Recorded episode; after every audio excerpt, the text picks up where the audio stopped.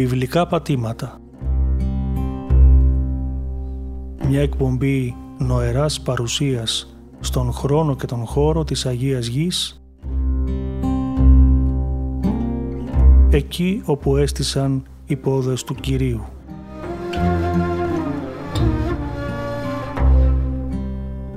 Παρουσιάζει ο πρωτοπρεσβύτερος Σπυρίδων Λόντος.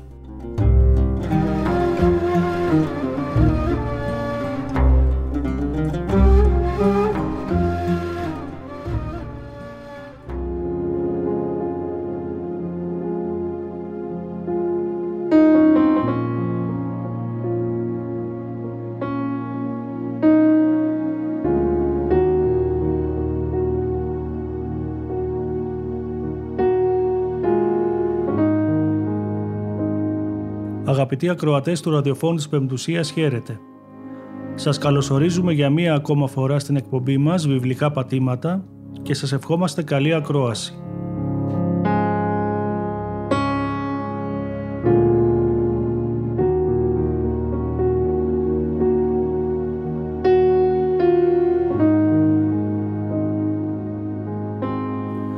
Από τον Οκτώβριο του προηγούμενου έτους που ξεκίνησε η διαδικτυακή εκπομπή μας μέχρι και σήμερα, παρουσιάσαμε στην αγάπη σας θέματα που αφορούν την Αγία Γη και τον βιβλικό Ισραήλ μέσα από τις αφηγήσεις της Παλαιάς Διαθήκης, τις πληροφορίες των αρχαίων ιστορικών, περιηγητών και εξωβιβλικών μαρτυριών, καθώς και των ευρημάτων της αρχαιολογικής έρευνας.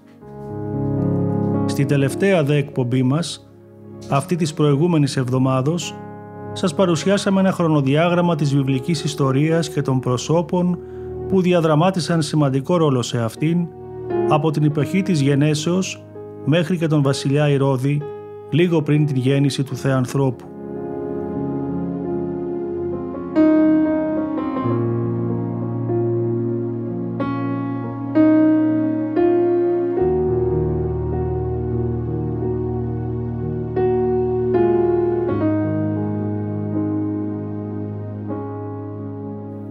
Στις επόμενες εκπομπές μας θα αναφερθούμε στις πιο σημαντικές πόλεις του βιβλικού Ισραήλ που αναφέρονται στα βιβλία της Παλαιάς Διαθήκης, ξεκινώντας σήμερα από τη βιβλική πόλη Σιχέμ, την πόλη που εγκαταστάθηκε ο Αβραάμ ερχόμενος από τη Μεσοποταμία στη γη Χαναάν.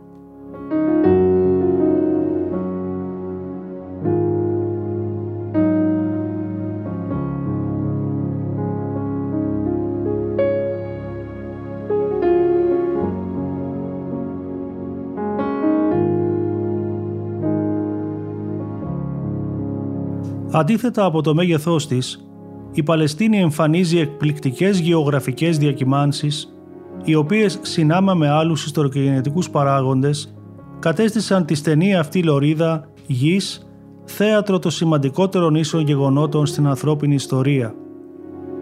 Εκτός από το μεγαλειώδης γεγονός της εσάρκου οικονομίας, στην Αγία Γη εκτελήχθηκε σύνολη η ιστορία της Παλαιάς Διαθήκης, η οποία παρεσκεύασε τον κόσμο για το σωτηριώδες γεγονός της ανθρωπίσεως του Χριστού.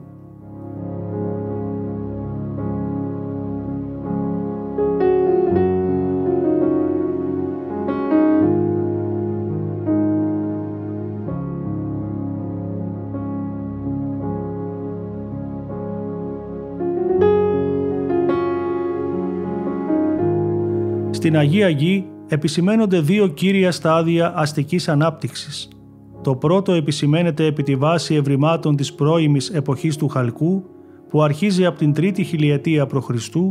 μέχρι και τα μέσα αυτής. Την περίοδο αυτή οι οικισμοί αναπτύσσονται σε πολυάριθμες περιοχές.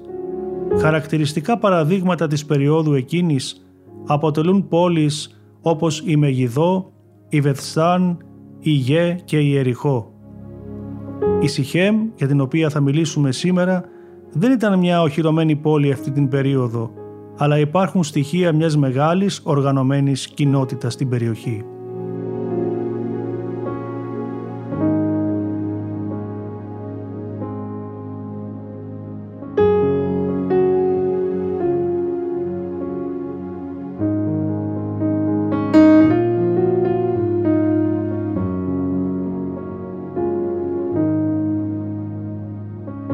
Η ανάπτυξη πόλεων που πρέπει να διακρίνονται από τους οικισμούς παρουσίασε μια περίοδο ύφεσης που μεσολάβησε μέχρι και τις αρχές της δεύτερης χιλιετίας.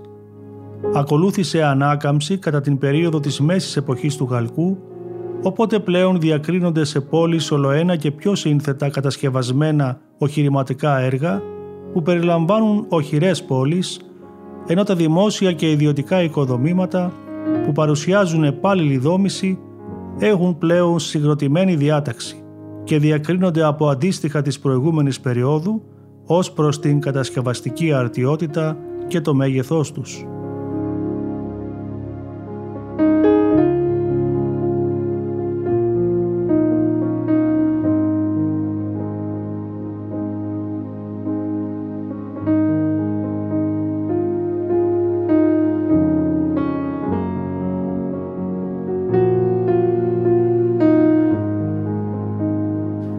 Περίοδο αυτή χρονολογείται κατά τους βιβλικούς επιστήμονες και η κάθοδος του Αβραάμ από τη Μεσοποταμία.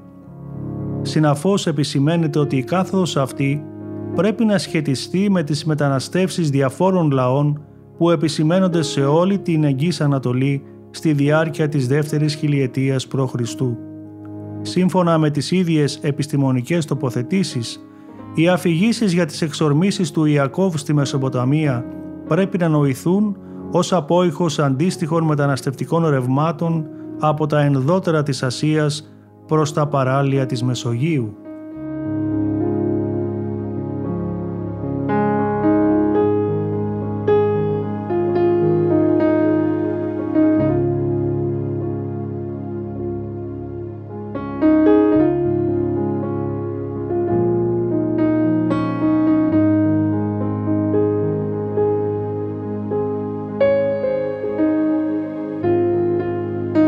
Θεός προσκαλεί τον Αβραάμ να έρθει στη χώρα που θα το υποδείξει, εκεί που θα εκπληρωθούν όλες οι θείες επαγγελίες.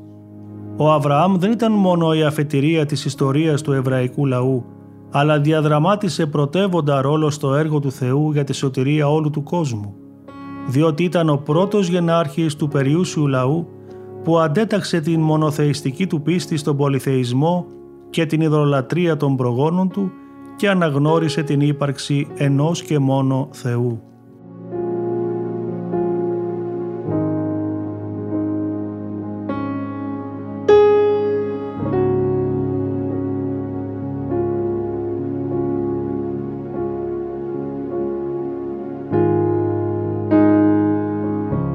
Ο Αβραάμ σε ηλικία 75 ετών ξεκινά ένα ταξίδι χωρίς επιστροφή, μακρύ κοπιαστικό και επικίνδυνο από την Ούρ των Χαλδαίων, την αρχαία μεσοποταμιακή πόλη στο νότιο τμήμα της Βαβυλωνίας, στο σημερινό Ιράκ, την πόλη των εμπόρων και των υφαντουργών με τους υπέροχους ναούς της.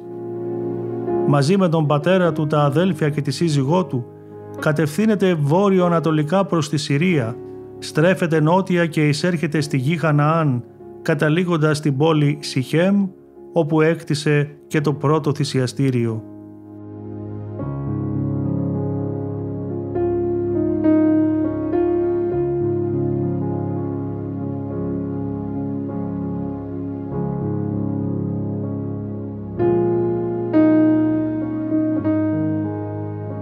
Ο ιερός αυτός χώρος της Ιχέμ είχε ένα ιδιαίτερο χαρακτηριστικό. Όπως σημειώνεται στο κείμενο, ο Αβραάμ έφτασε στο ιερό της Ιχέμ επί την Δρίν την Υψηλήν. Η Δρύση Υψηλή, η Δρύς Μωρέ, όπως αναφέρεται στο πρωτότυπο κείμενο, έλκει το ενδιαφέρον των μελετητών. Στις περισσότερες περιπτώσεις σημαίνει τερέβινθος, ωστόσο υπάρχει άποψη ότι σημαίνει βελανιδιά. Κατά κυριολεξία, η λέξη «μωρέ» σημαίνει διδάσκαλος και επομένως το «δρύς μωρέ» μπορεί να αποδοθεί στο γεγονός ότι με την βελανιδιά συνδέονταν τα θεία οράματα.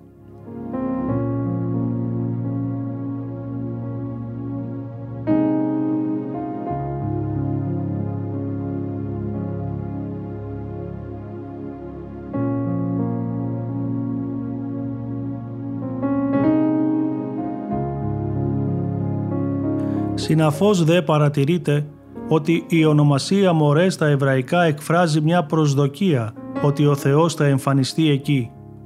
Υποστηρίζεται μάλιστα ότι τα δένδρα και οι λύθοι συνδέονται ιδιαίτερα με οράματα της αρχαίας Ουγγαρίτ και αντίστοιχοι συσχετισμοί είναι γνωστοί μέχρι σήμερα στην Εγγύς Ανατολή ενώ βρίσκουν απήχηση σε διηγήσεις των βιβλίων της Γενέσεως, του Ιησού του Ναβί και των Κριτών.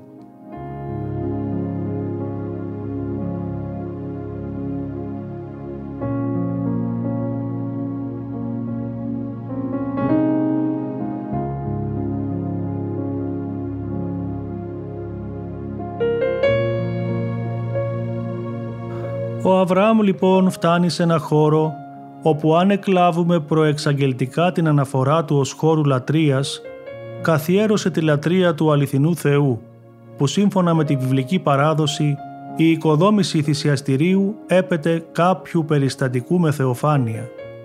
Πράγματι, αυτή η συνθήκη συντρέχει καθώς το κείμενο αναφέρει «Και όφθη Κύριος το Αβραάμ και είπεν αυτό το σπέρματί σου δώσω την γην ταύτην και οκοδόμησεν εκεί Αβραάμ θυσιαστήριον Κυρίω το οφθέντη αυτό.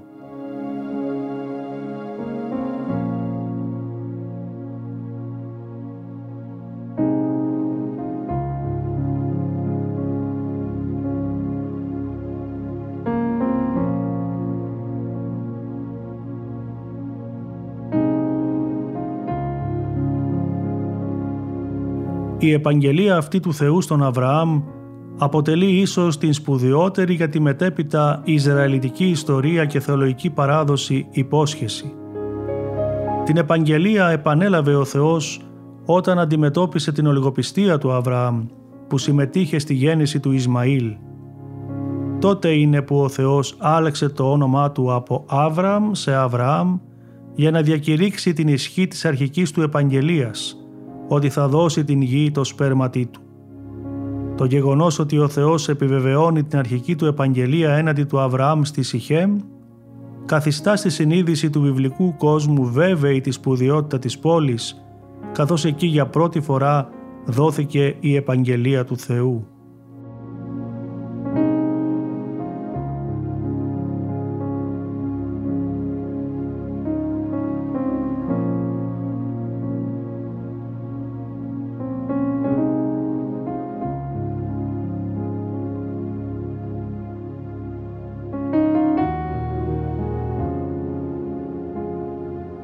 Η διήγηση που σχετίζει τον Ιακώβ με τη Σιχέμ περιγράφει την επάνωδό του από τη Μεσοποταμία. Σύμφωνα με το βιβλικό κείμενο, αφού ο Ιακώβ έλαβε τις ευλογίες του Ισαάκ και απέσπασε λάθρα τα πρωτοτόκια από τον αδερφό του Ισάφ αντί πινακίου φακής, διέφυγε στη Μεσοποταμία, όπου αναζήτησε την οικία του αδερφού της μητέρας του Ρεβέκας του Λάβαν αφού παρέμεινε στην οικία του Λάβαν για 14 χρόνια, ώστε να λάβει ως συζύγους του τις κόρες του Λία και Ραχήλ, επέστρεψε στη Χαναάν.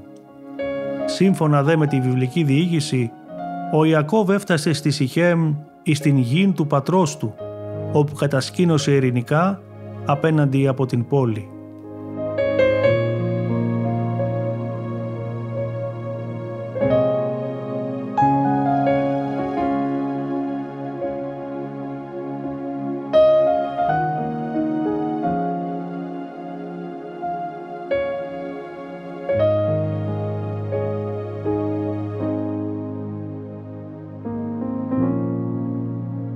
Ο Ιακώβ έκτισε θυσιαστήριο όπου προσευχήθηκε στο Θεό. Η αναφορά αυτή κατέχει ιδιαίτερη σπουδαιότητα καθώς επιβεβαιώνει το συσχετισμό των άλλων δύο διηγήσεων, δηλαδή της προσευχής του για την ειρηνική επιστροφή στη γη του πατρός του και της ειρηνικής εγκαταστάσεώς του στη Σιχέμ, όπου ο παπάπος του Αβραάμ είχε καθιερώσει θυσιαστήριο σε ανάμνηση της συνάντησής του με το Θεό.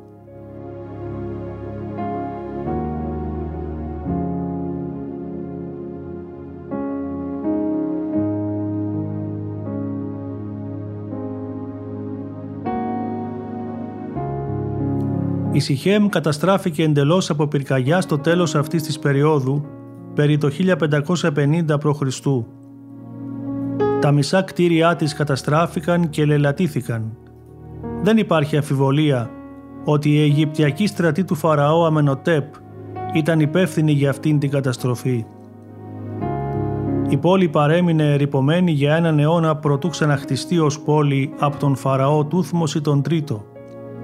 Ένας νέος ναός κτίστηκε και χρησιμοποιήθηκε καθ' όλη την ύστερη εποχή του Χαλκού μέχρι το 1125 π.Χ. αφιερωμένος στον Βάαλ. Ακριβώς ανατολικά του ναού υπήρχε ένα μεγάλο συγκρότημα με πολλά δωμάτια και αυλές, πιθανώς βασιλικό παλάτι ή πλούσια κατοικία.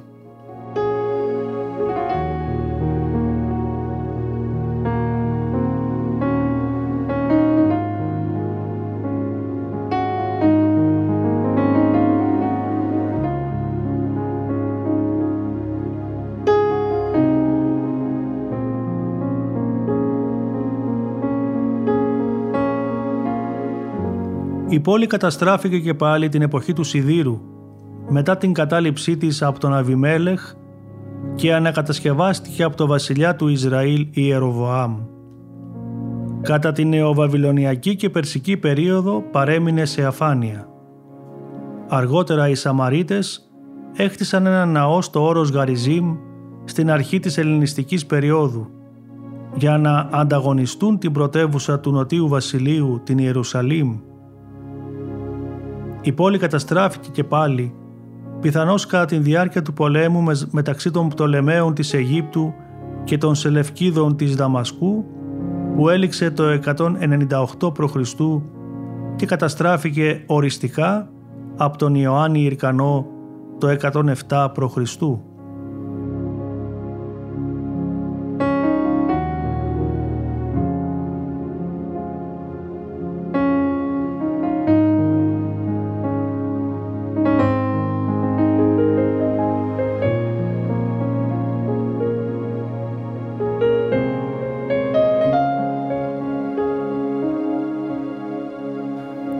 Η στρατηγικής σημασίας πόλη της Ιχέμ αναφέρεται σε όλη τη βιβλική περίοδο μιας και σε αυτήν διαδραματίστηκαν σημαντικά γεγονότα της βιβλικής ιστορίας, ιδιαιτέρως αυτής της εποχής των Πατριαρχών. Όσον αφορά την ετυμολογία της ονομασίας της, αυτή στο εβραϊκό κείμενο σημαίνει «αυχένας». Λαμβάνει όμως τη σημασία τοπογραφικού όρου και σημαίνει το διάσελο δηλαδή την βουνοπλαγιά που ενώνει δύο επάλληλες κορυφές. Η ονομασία της πόλης, εκτός από την αναφορά της στο βιβλικό κείμενο, επιβεβαιώνεται και ιστορικά σε εξωβιβλικές πηγές. Στην στήλη Κιούσεμπεκ, στις επιστολές του Τέλα Μάρνα, στον Πάπυρο Αναστάζη και στα όστρακα της Σαμάριας.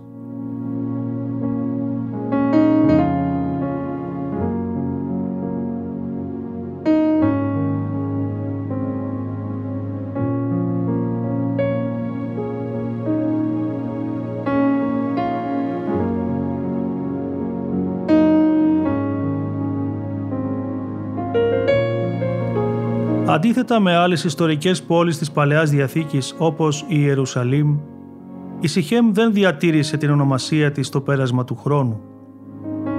Μεταγενέστερα καθιερώθηκε η νέα αραβική ονομασία Μπαλατάχ, που προέρχεται από τη λέξη Μπαλούτ, που στα αραβικά σημαίνει βελανιδιά και συνδέει την πόλη με τη βελανιδιά της βίβλου που αποτελούσε σύμβολο της Σιχέμ.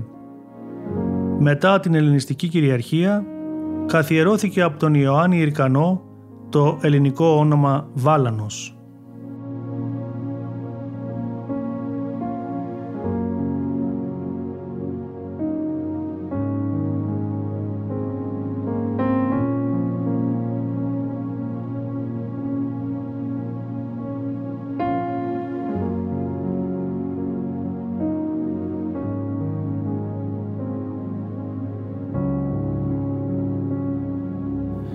Η βιβλική πόλη την οποία εντόπισε ο καθηγητής Herman Thiers κατά τη διάρκεια περιηγήσεώς του στις αρχές του περασμένου αιώνα τοποθετείται δίπλα στη σύγχρονη Παλαιστινιακή πόλη Ναμπλούς. Την πόλη μπορεί να την επισκεφθεί κάποιος σήμερα ξεκινώντας από την Ιερουσαλήμ με κατεύθυνση προς τον βορρά και αφού διέλθει τα υψώματα και τις κοιλάδες της γης του Εφραήμ διανύοντας απόσταση 65 χιλιόμετρων καταλήγει στην κοιλάδα ανάμεσα στα όρη Γαριζίν και Γεβάλ που βρίσκεται στα όρια της με τη γη του Μανασί.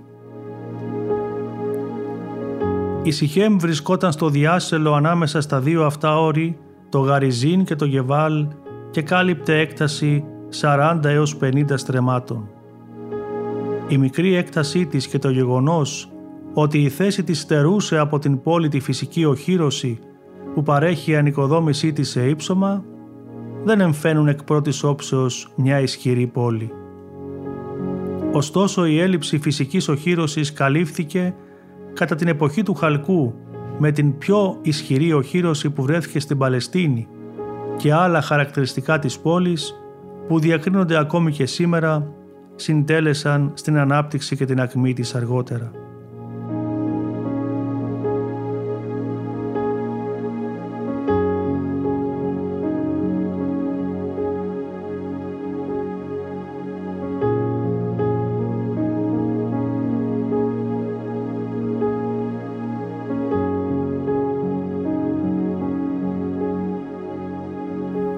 Με το όρος Γεβάλ βόρειο-ανατολικά και το Γαριζίν νότιο-ανατολικά να την προφυλάσσουν από τη δρυμύτητα των θερμών νοτίων ανέμων Χαμσίν και άλλων καιρικών φαινομένων, η παιδινή έκταση που απλωνόταν μπροστά της και καταλαμβάνεται σήμερα από το χωριό Μπαλατά, παρήχε στη Σιχέ με τη βοήθεια της αρχαίας πηγής που αποδίδεται στον Ιακώβ, σαφώς προϋποθέσεις ευημερίας για τους κατοίκους της. Ακόμα και σήμερα, η οδική αρτηρία που έρχεται από το Ιεροσόλυμα βρίσκεται νοτιοδυτικά του αρχαιολογικού χώρου μπροστά από το ελληνορθόδοξο προσκύνημα του φρέατος του Ιακώβ και συνδέει τη σύγχρονη πόλη Ναμπλούς με τον Παλατά σε μια απόσταση 1,5 χιλιόμετρου νότιο-ανατολικά. Αλλά και κατά την αρχαιότητα η σπουδιότητά της επίσης οφειλόταν στο γεγονός ότι από την αρχαία Σιχέμ διερχόταν οι σπουδαιότερες οδικές αρτηρίες. Η Αιγυπτιακή οδός των βασιλέων που ξεκινούσε από τον νότο και ανέβαινε την κεντρική ορεινή ζώνη συναντώντας σπουδαίες Ισραηλιτικής πόλεις όπως τη Χευρώνα, την Ιερουσαλήμ και την Πεθσάν για να καταλήξει στη Δαμασκό, στη Ζιχέμ συναντά την οδό που περνούσε στους πρόποδες του όρους Γαριζίν και συνέδεε τα παράλια με την κοιλάδα του Ιορδάνη και την Ραβά Θαμών, το σημερινό αμάν της Ιορδανίας.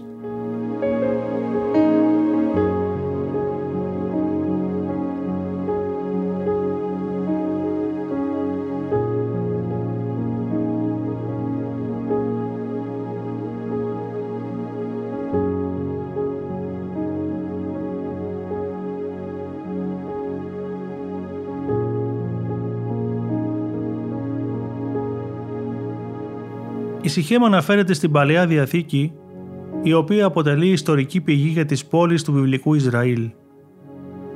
Συγκεκριμένα η πόλη αναφέρεται στις διηγήσεις της ιστορίας των Πατριαρχών, της εισόδου των Ισραηλιτών στη γη της Επαγγελίας και στη μετέπειτα ιστορία τους στους ψαλμούς και τους προφήτες.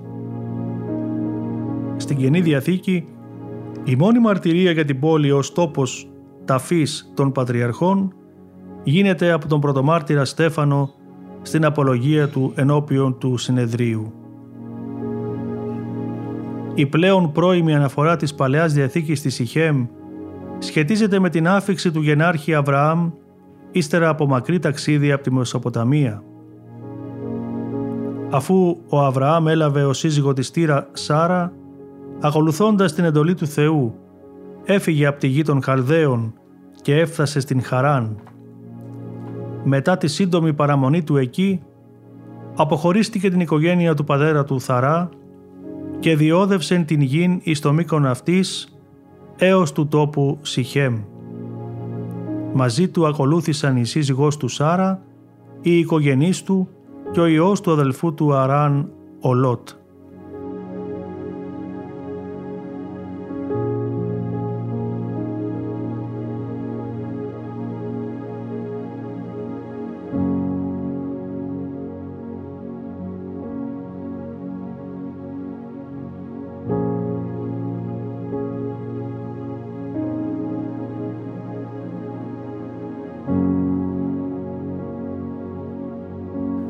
Η πρώτη βιβλική μαρτυρία για τη Σιχέμ βρίσκεται στο κεφάλαιο 12 του βιβλίου της Γενέσεως, όπου καταγράφεται η άφηξη του Αβραάμ και η καθιέρωση του Ιερού με Θεοφάνεια. Η μακρά πορεία οδήγησε τον Άβραμ στον τόπο Σιχέμ και μάλιστα στην Δρίν την Υψηλήν. Εξετάζοντας αντίστοιχες αναφορές γίνεται σαφές ότι οι πληροφορίες αυτές είναι εξαιρετικά σημαντικές αφού σχετίζονται με τη θρησκευτική σημασία της πόλης. Ο Αβραάμ παρουσιάζεται να καθιερώνει με θεοφάνεια άλλα τέσσερα ιερά τα οποία στο πρωτότυπο κείμενο ονομάζονται Μακόμ που στα εβραϊκά σημαίνει τόπος. Χαρακτηριστικό κάθε ιερού χώρου που καθιερώθηκε με τον τρόπο αυτό είναι η ύπαρξη μιας βελανιδιάς. Τα ιερά του αρχαίου Ισραήλ είχαν καθιερωθεί με αυτόν τον τρόπο και αποτελούσαν σημεία ανάμνησης των θεοφανιών σε πρόσωπα της ιεράς ιστορίας του. Η σχέση αυτή που απέκτησε ο Πατριάρχης με τον Θεό δημιούργησε την πρώτη λατρεία και τον πρώτο γνωστό ιερό χώρο στην περιοχή.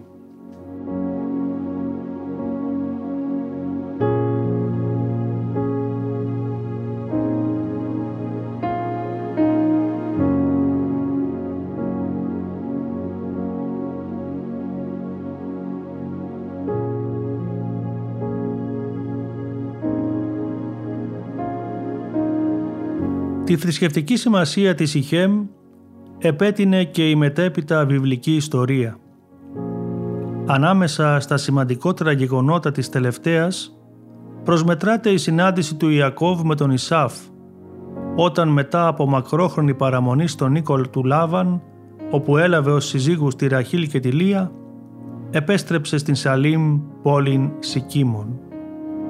Όταν έφτασε στη Σιχέμ αγόρασε με αντάλλαγμα 100 πρόβατα από τον Εμόρ αγροτεμάχιο, όπου έστησε τη σκηνή του και για μία ακόμα φορά έστησε εκεί θυσιαστήριον και επεκαλέσατο τον Θεόν Ισραήλ.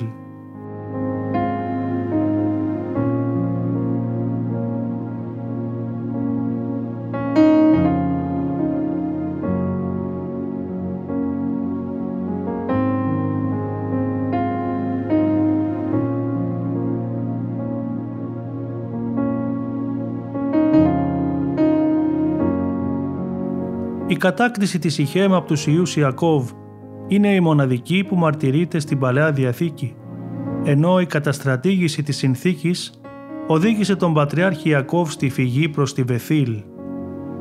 Πριν αποχωρήσει από τη Σιχέμ, ο Ιακώβ απέθεσε τις εφαίστειες θεότητες και τα κοσμήματα που σύλλησαν οι ιοί του κάτω από μία τερέβινθο. Τέλος, σύμφωνα με το Ιερό Κείμενο, ο Ιακώβ κληροδότησε την πόλη που είχε αποκτήσει με πόλεμο από τους Αμοραίους στον αγαπημένο του Υιό, τον Ιωσήφ. Η στενή σχέση που αναπτύχθηκε ανάμεσα στη Σιχέμ και στους πατριάρχες του αρχαίου Ισραήλ δεν έπαυσε, αφού οι Ιοί του Ιακώβ επισκέπτονταν την περιοχή για να βοσκήσουν τα πίμνιά τους.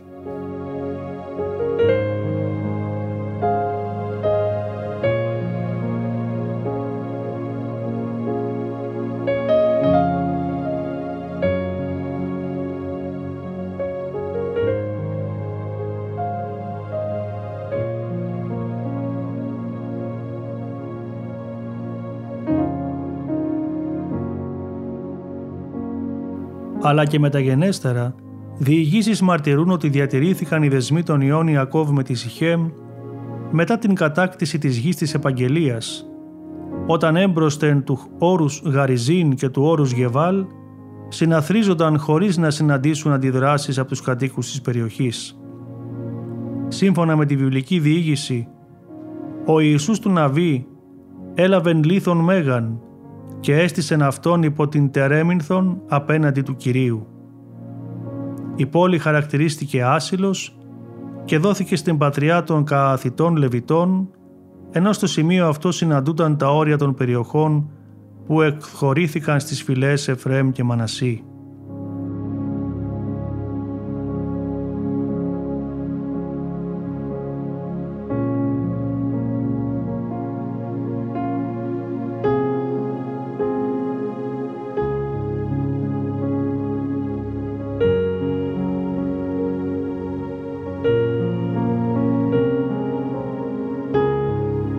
Κατά την περίοδο των Κρητών, η ιστορία του εκλεκτού λαού σχετίζεται άμεσα με την πόλη Σιχέμ. Συγκεκριμένα στο Κρητών 9 κεφάλαιο καταγράφεται η προσπάθεια του Αβιμέλεχ να εγκαθιδρύσει μοναρχία στο Ισραήλ. Ο Αβιμέλεχ αναφέρεται ότι μετά τον θάνατο του πατέρα του Γεδεών ανακηρύχθηκε βασιλιάς στη Σιχέμ και στέφθηκε προς τη βαλάνο της στάσεως εν Σικίμης. Η διήγηση συνδέεται με την καθιέρωση του ναού Οχυρού που είναι γνωστός με την ονομασία Βαάλ Μπερίθ και σημαίνει ναός της Διαθήκης.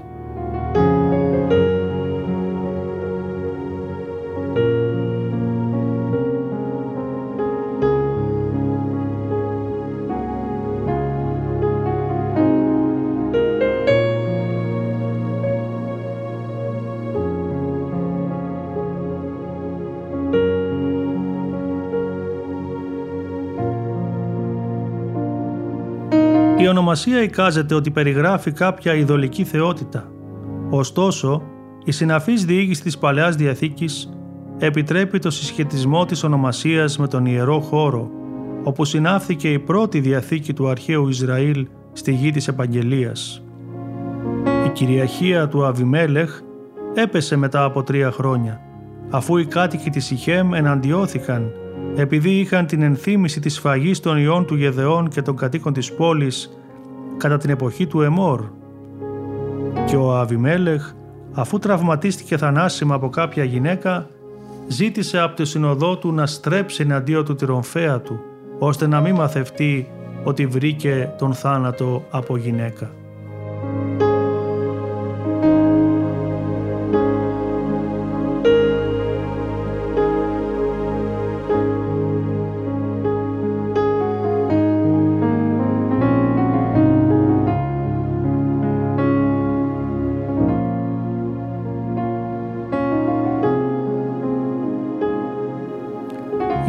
Μία ακόμη φορά η Σιχέμ βρίσκεται στο προσκήνιο των διηγήσεων στα βιβλία των βασιλειών, όταν επί βασιλείας Σολομώντα αποτέλεσε έδρα του διοικητή της περιφέρειας Ενόρη Εφραήμ.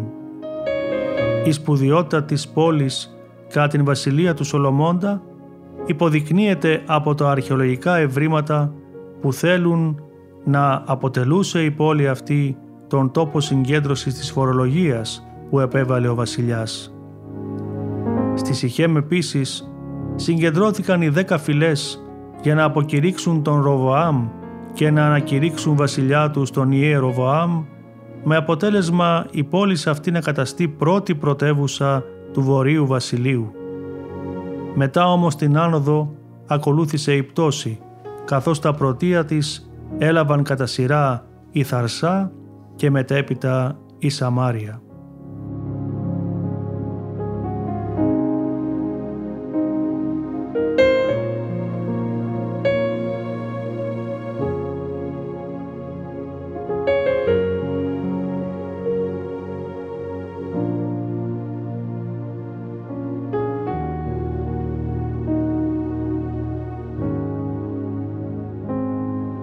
Μαρτυρίες σχετικά με την πόλη Σίκιμα ή Σιχέμ αναφέρονται επίσης στον προφήτη Οσιέ, στον προφήτη Ιερεμία και στον Ιερό Ψαλμοδό.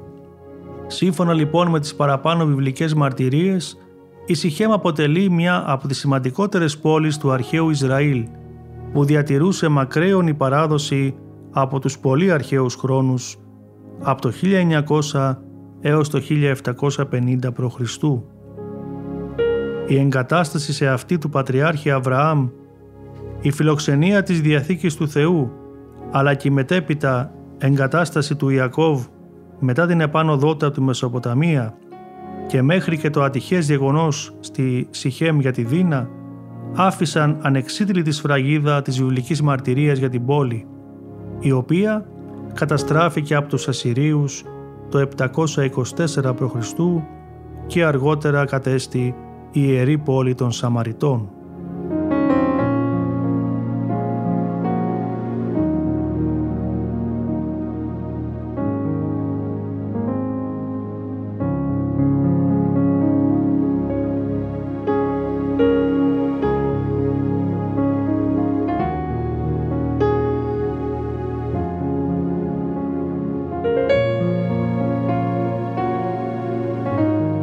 Εκτός όμως από την Παλαιά Διαθήκη, την ιστορία της πόλης μαρτυρούν και άλλες εξωβιβλικές πηγές. Σε εκείνες που αναφέρονται στη Σιχέμ κατά την εποχή των Πατριαρχών, συγκαταλέγονται σημαντικά αρχαιολογικά ευρήματα, όπως η στήλη Κιούσεμπεκ, τα Αιγυπτιακά αναθηματικά κείμενα του 19ου π.Χ. αιώνα, τα χρονικά του Φαραώ Τούθμουση του Τρίτου και οι επιστολές του Τέλα Μάρνα. Ανάμεσα στα μεταγενέστερα κείμενα της αρχαίας γραμματείας που αναφέρονται στην πόλη Σιχέμ, συγκαταλέγονται τα κείμενα στον Πάπυρο Αναστάζη 1 και στα όστρακα της Σαμάριας, ενώ έχουν αναφερθεί στη Σιχέμ ο Ρωμαίος ιστορικός Πλίνιος και ο εκκλησιαστικός ιστορικός Ευσέβιος και Σαρίας της Παλαιστίνης. Πολυάριθμες δε μαρτυρίες σώζονται για την πόλη και σε μεταγενέστερα κείμενα, όπως το οδηπορικό του Μπορντό.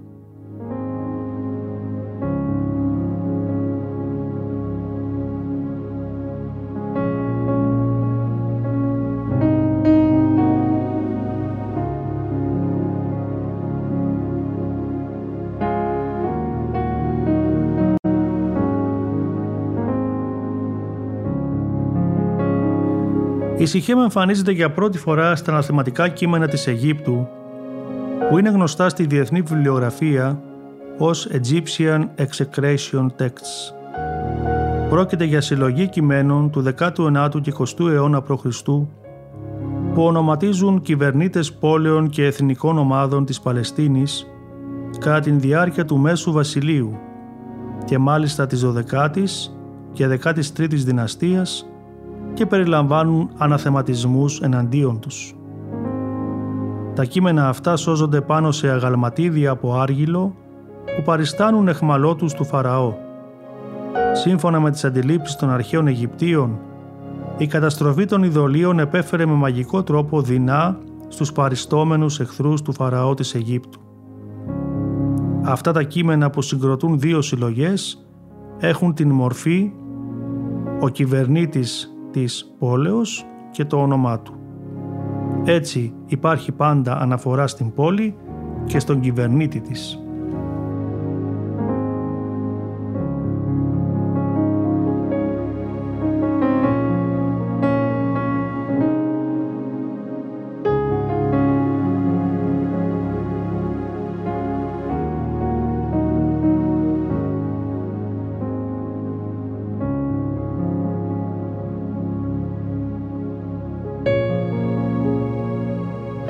Στις αρχαιότερες μαρτυρίες για την πόλη συγκαταλέγεται και εκείνη της στήλης Κιούσεμπεκ που καταγράφει την μόνη εκστρατεία των Αιγυπτίων στη Συρία κατά την διάρκεια του Μέσου Βασιλείου και χρονολογεί την πόλη στην εποχή της βασιλείας του Φαραώ Σέσος 3, 1880 έως 1840 π.Χ. Το ενδιαφέρον των εξωβιβλικών πηγών για τη Σιγέμ συνεχίζεται και στα χρονικά του Τούθμους ή του Τρίτου, που μαζί με άλλα κείμενα φέρονται στους στίχους των έξι ναών στο Καρνάκ. Με την πόλη σχετίζονται οι χαραγμένες ονομασίες των πόλεων Ιακώβ Ελ και Ζόζεφ Ελ. Οι δύο αυτές ονομασίες παραπέμπουν σαφώς στους πατριάρχες Ιακώβ και Ιωσήφ και στη σχετιζόμενη προς εκείνους πόλη.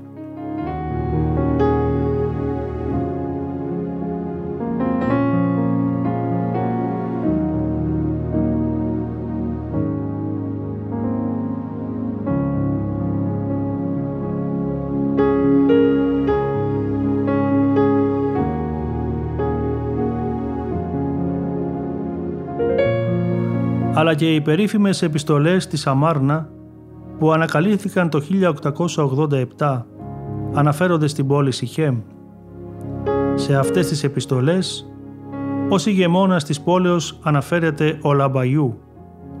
Εκείνος και οι ιοί του ασκούσαν επιρροή σε μια μεγάλη έκταση στη Σαμάρια και απειλούσαν πολλές ισχυρές χανατικές πόλεις, ανάμεσα στις οποίες η Ιερουσαλήμ, η Γέζερ και η Μεγιδό.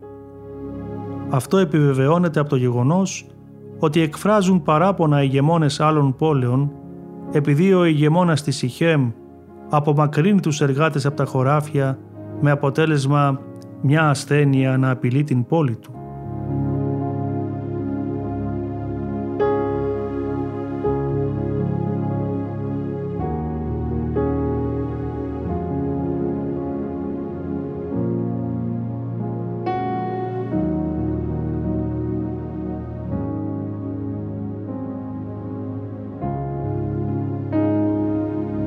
Η Σιχέμ αποτελούσε αιστεία συνασπισμού που κυριαρχούσε στην ευρύτερη περιοχή. Οι ηγεμόνες της πόλης είχαν αναπτύξει ισχυρούς δεσμούς με τους Απειρού, ενώ παράλληλα διατηρούσαν ουδετεροφιλία με τον Φαραώ, ο οποίος παρά τις επανελειμμένες διαμαρτυρίες ηγεμόνων άλλων πόλεων δεν απέστειλε εκστρατεία για να αντιμετωπίσει οριστικά την παρουσία της Σιχέμ, γιατί η πόλη αποτελούσε κέντρο ανάσχεσης της Αιγυπτιακής προέλασης και κυριαρχίας στην Παλαιστίνη.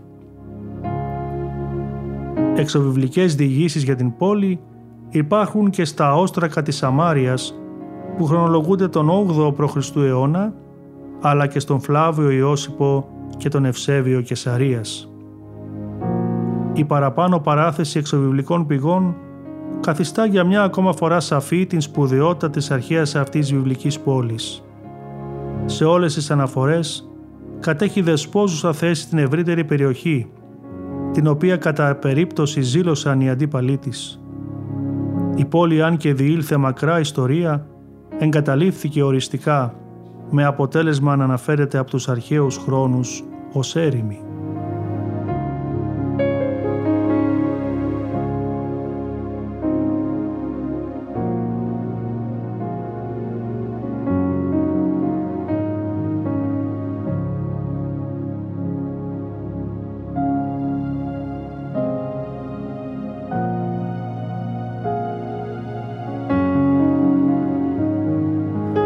Όσον αφορά τις αρχαιολογικές ανασκαφές στην πόλη, η πρώτη ανασκαφική περίοδος διενεργήθηκε το 1913 υπό τη διεύθυνση του Σέλιν και έφερε στο φως το δυτικό τείχος της πόλης μήκους 72 μέτρων. Τα ευρήματα δε του αρχαιολογικού χώρου ανήκαν στην ελληνιστική, Ιουδαϊκή, Ισραηλιτική και Χαναϊτική περίοδο. Την επόμενη χρονιά ανασκάφηκε η βορειοδυτική πύλη της πόλης ενώ το 1926 ανασκάφηκαν ο ναός του Βαάλ Βερίθ με τον περίβολό του, οι δύο πλευρές της βορειοδυτικής πύλης, τμήμα του ανακτόρου της πόλης και τα κυκλόπια τείχη της.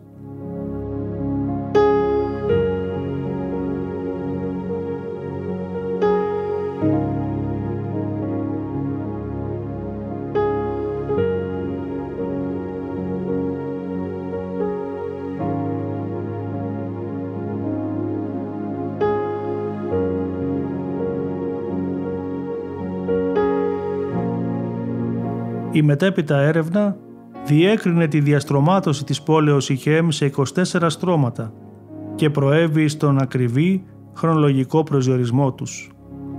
Τα αρχαιότερα ευρήματα προέρχονται από το στρώμα 24 που ανάγεται στη χαλκολιθική περίοδο 4.000 π.Χ.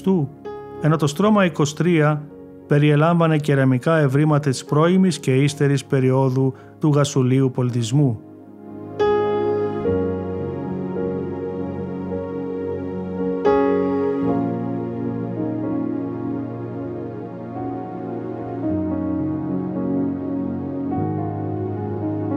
Η Συχέμ αναπτύχθηκε και πήρε τη μορφή κατοικημένης πόλης στην εποχή του Χαλκού, που εμφανίζεται στα στρώματα 22 έως 14.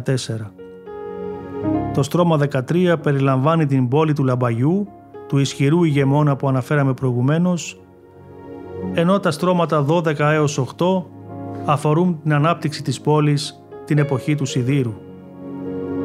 Τον 8ο αιώνα π.Χ. η πόλη αποτελούσε κέντρο συλλογής των φόρων, στοιχείο στο οποίο συνηγορεί και η ύπαρξη μεγάλης σιταποθήκης στη θέση του ναού. Το στρώμα 7 που ακολουθεί φέρεται ότι καταστράφηκε από τους Ασσυρίους το 724 π.Χ. και το στρώμα 6 δείχνει ότι η πόλη καταστράφηκε από τον Ιωσία. Η πόλη απέμεινε φτωχή σύμφωνα με τα ευρήματα του στρώματος 5 που χρονολογείται το 375 π.Χ οπότε και βρέθηκαν εκεί ελληνικά νομίσματα και ελληνική κεραμική, στοιχεία που συνηγορούν στην καταστροφή της πριν το 480 π.Χ.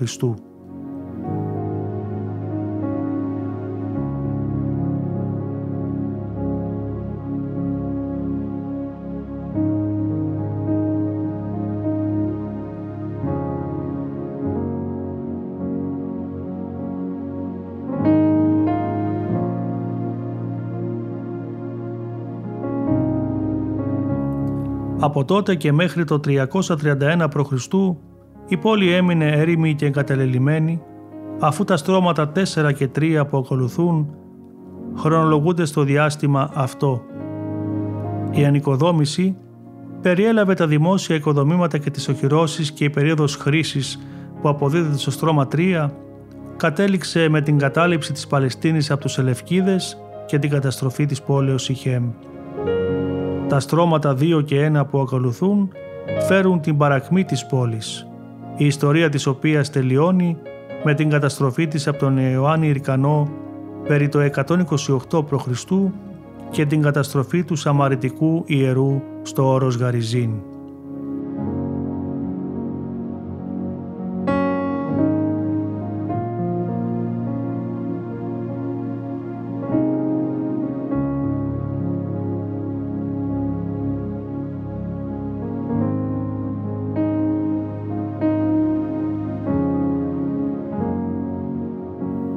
Η ιερή περιοχή στη Σιχέμ εντοπίζεται για πρώτη φορά κατά την εποχή του Χαλκού και διακρίνεται για την ύπαρξη περιβόλου περιμετρικά και τους πυργώδεις ναούς του Βάαλ Βερίθ.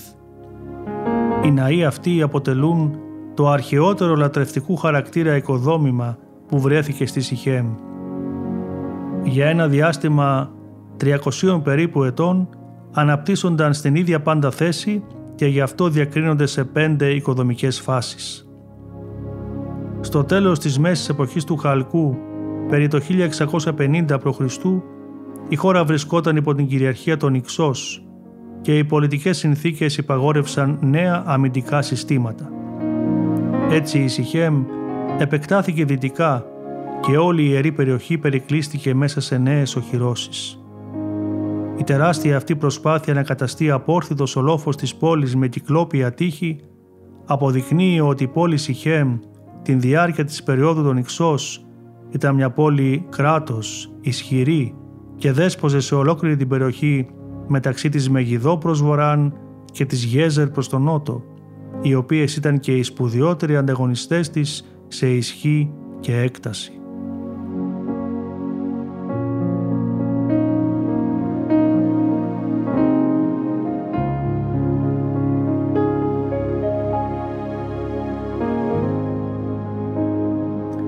Χώρο αυτό αναγνωρίστηκε ο λατρευτικός χαρακτήρας του οικοδομήματος, το οποίο αποτελούσε το ναό του Βαάλ Βερίθ όπως είπαμε. Ο ορθογόνιος αυτός ναός ήταν ο μεγαλύτερος των μέχρι σήμερα γνωστών ναών της Παλαιστίνης. Πάνω από την είσοδό του σχηματιζόταν εξώστης, ενώ εκατέρωθεν της εισόδου υπήρχαν δύο πύργοι οχυρά. Ο ναός αυτός καταστράφηκε στα μέσα του 16ου αιώνα π.Χ στο πλαίσιο εμπρισμού της πόλης περί το 1550 π.Χ. περίπου.